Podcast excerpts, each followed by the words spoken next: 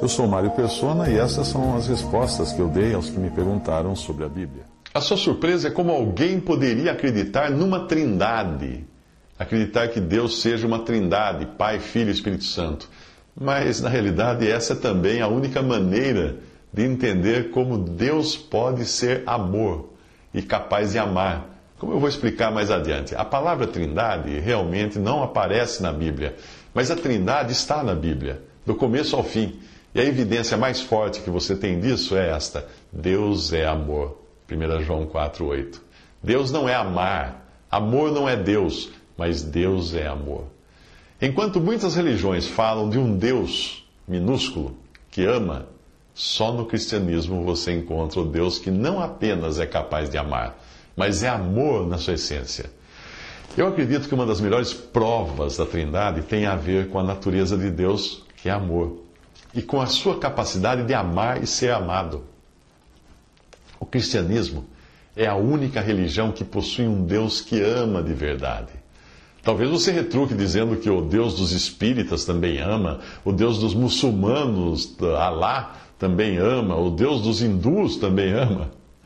Mas como um Deus unitário iria exercitar o verbo amar na solidão da eternidade, quando não havia mais ninguém para amar ou por quem ser amado? O Deus da Bíblia possui, portanto, uma qualidade intrínseca. Ele não apenas ama, mas ele é amor. No Deus verdadeiro, no Deus da Bíblia, o amor faz parte da sua própria essência. E como ele pode amar? Só por ser uma trindade. Caso contrário, seria impossível Deus amar. Deus são três pessoas em um Deus: Pai, Filho e Espírito Santo. Essa trindade aparece logo no primeiro versículo da Bíblia, quando o nome de Deus é plural ali no hebraico. No princípio, Elohim criou os céus e a terra. Gênesis 1:1. A palavra Elohim significa deuses. É plural de Eloá, que significa Deus. Os idiomas antigos desafiam, até a teoria da, da, evolução, porque ao invés das línguas evoluírem, elas involuíram, elas regrediram. Idiomas antigos são muito mais completos, complexos, capazes de indicar coisas, situações e sentimentos que são impossíveis aos idiomas modernos. Mesmo entre os modernos, alguns têm palavras que faltam a outros, como é o caso da palavra saudade, que não existe na maioria dos idiomas. Saudade da, da língua portuguesa. Elohim, esse Deus em três pessoas, volta a aparecer em Gênesis 1, 26, usando o verbo fazer e o pronome no plural, façamos. Nossa. O verbo fazer, façamos. Nossa. Veja bem, e disse Elohim: façamos o homem à nossa imagem, conforme a nossa semelhança. Quem está falando isso? Os judeus não conheciam o Deus triuno e jamais aceitariam a ideia da trindade. Mesmo assim, eles leram durante milênios o livro de Gênesis e nunca perceberam que o Espírito Santo deixou gravado bem ali que Deus é plural.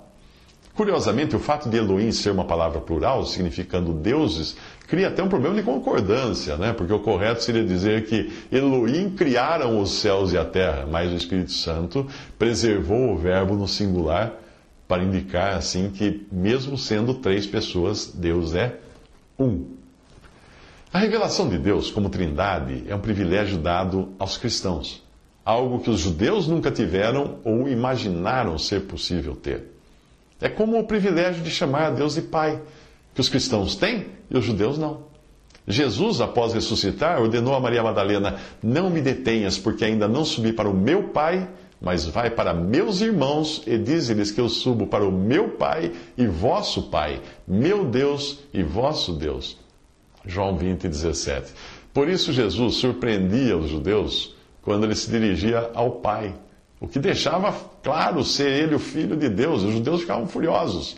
No seu, no seu julgamento diante de Pilatos, responderam-lhe os judeus: Nós temos uma lei, e segundo a nossa lei deve morrer, porque se fez filho de Deus. João 19, versículo 7. A revelação da Trindade aparece com todas as letras na descrição do batismo de Jesus por João Batista. E sendo Jesus batizado, saiu logo da água, e eis que se lhe abriram os céus e viu o Espírito de Deus descendo como pomba e vindo sobre ele. E eis que uma voz dos céus dizia: Este é o meu filho amado, em quem me compraz. Mateus 3, 16 a 17. Se você souber contar até três, você vai perceber logo que tem Jesus saindo da água, tem o Espírito Santo descendo em forma de pomba e tem a voz do Pai do céu dizendo: Este é meu filho amado. Uma maneira bem rudimentar de você entender a Trindade é pensar naquele disco de cores que os estudantes costumam apresentar nas feiras de ciência, para demonstrar a decomposição da luz. Eles colocam um disco de papelão com as três cores primárias: vermelho, amarelo e azul. Dividem em três partes o disco e as três cores. Aí, quando o disco é girado com velocidade, as cores desaparecem o disco fica branco. Assim também com as três pessoas da Trindade, que são, em essência, um só Deus. O Evangelho de João é rico em passagens que mostram diferentes aspectos do relacionamento entre o Pai, o Filho e o Espírito Santo. Eu vou colocar aqui uma lista do, dos significados dos versículos que aparecem antes de cada frase. Eu não vou colocar os versículos inteiros, eu vou pôr o significado de cada versículo. João 1,18. O Filho está no seio do Pai. João 3,16. Deus deu o seu Filho unigênito. 3,17. Deus enviou o Filho ao mundo. João 5,20. Porque o Pai ama o Filho e faz-lhe tudo o que, o que faz. Uh, e mostra-lhe tudo o que faz. João 10,15. Assim como o Pai conhece o Filho, também o Filho conhece o Pai. 10,30. O Pai e o Filho são um. 10,38. O Pai está no Filho e o Filho no Pai.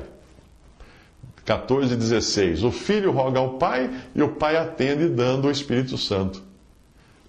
14,26. O Pai enviaria o Espírito Santo em nome do Filho. 14,31. O filho ama o pai e faz aquilo que o pai manda.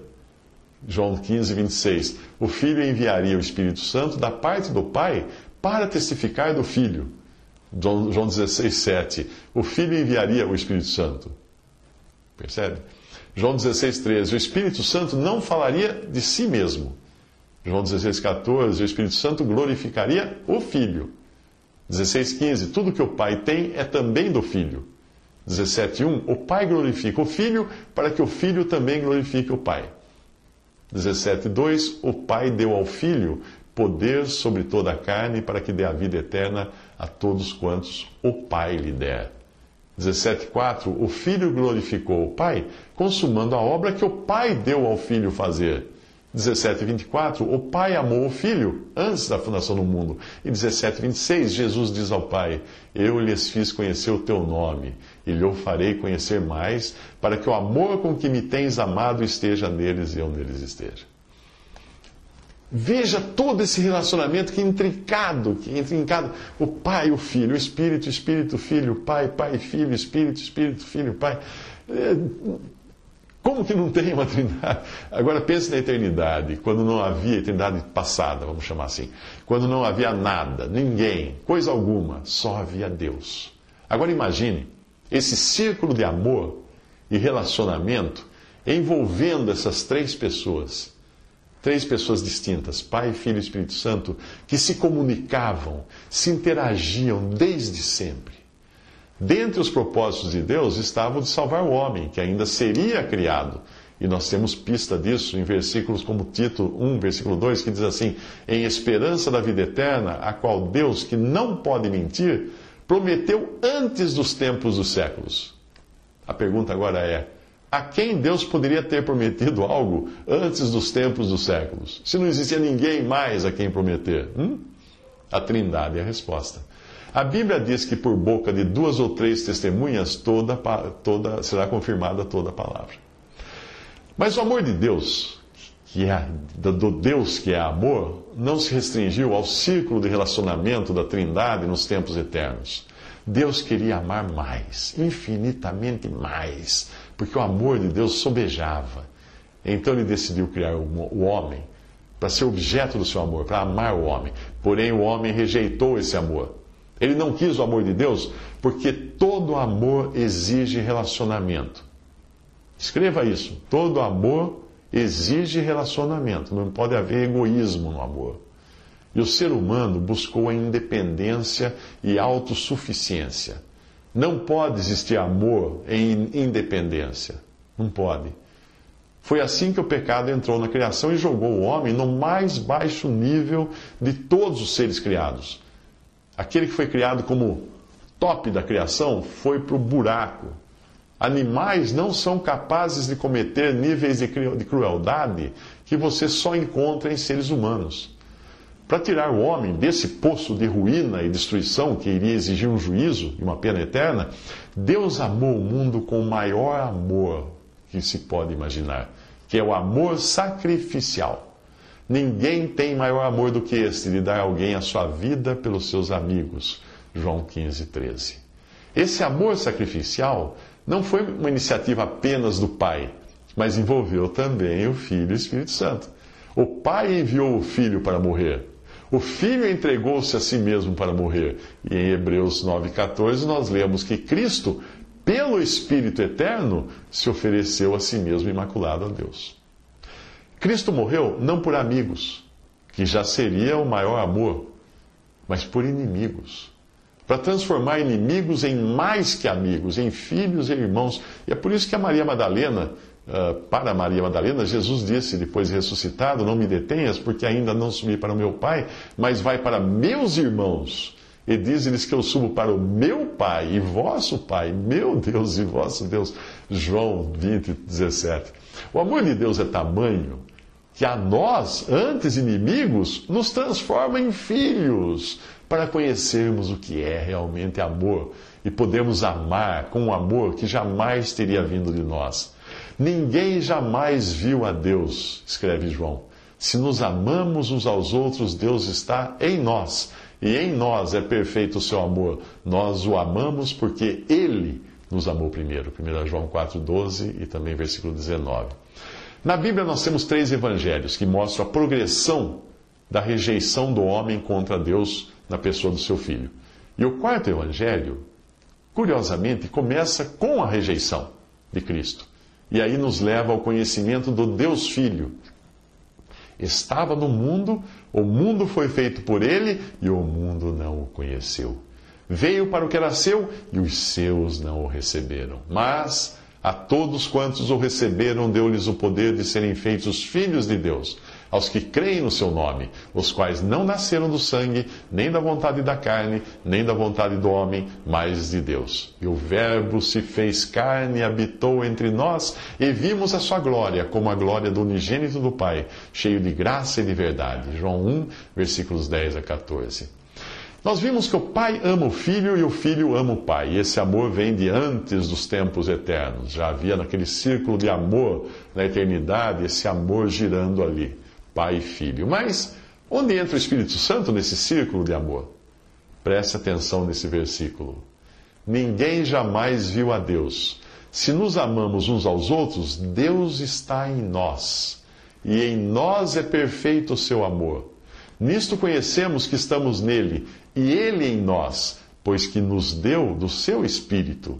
E vimos e testificamos que o Pai enviou o seu Filho para Salvador do mundo. Qualquer que confessar que Jesus é o Filho de Deus, Deus está nele e ele em Deus. 1 João 4, 12 a 15.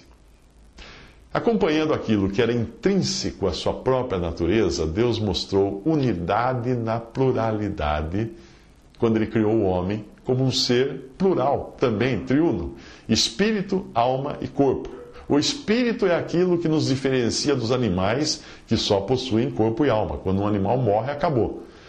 E Deus, mais uma vez, depois mostrou unidade na pluralidade quando Cristo rogou pela igreja, aquela que também havia sido concebida nos seus desígnios antes da fundação do mundo, para ser a noiva do Filho de Deus.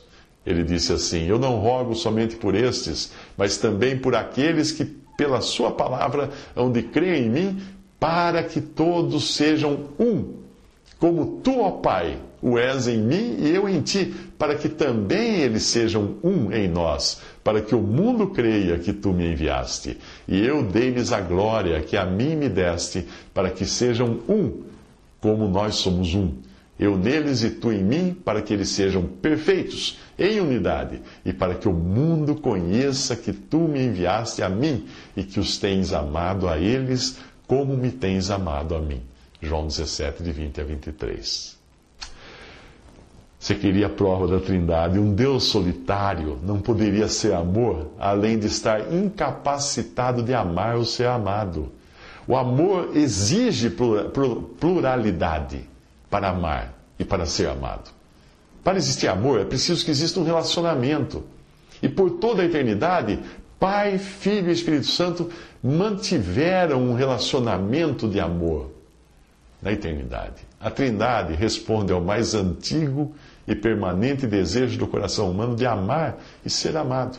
Portanto, se você acha difícil crer em um Deus que são três pessoas distintas, eu digo a você que mais difícil seria explicar que poderia existir um Deus unitário, como Alá ou qualquer outro, que fosse capaz de amar, vivendo ele na solidão da eternidade antes de todas as coisas terem sido criadas. Impossível. Visite respondi.com.br. Visite 3minutos.net.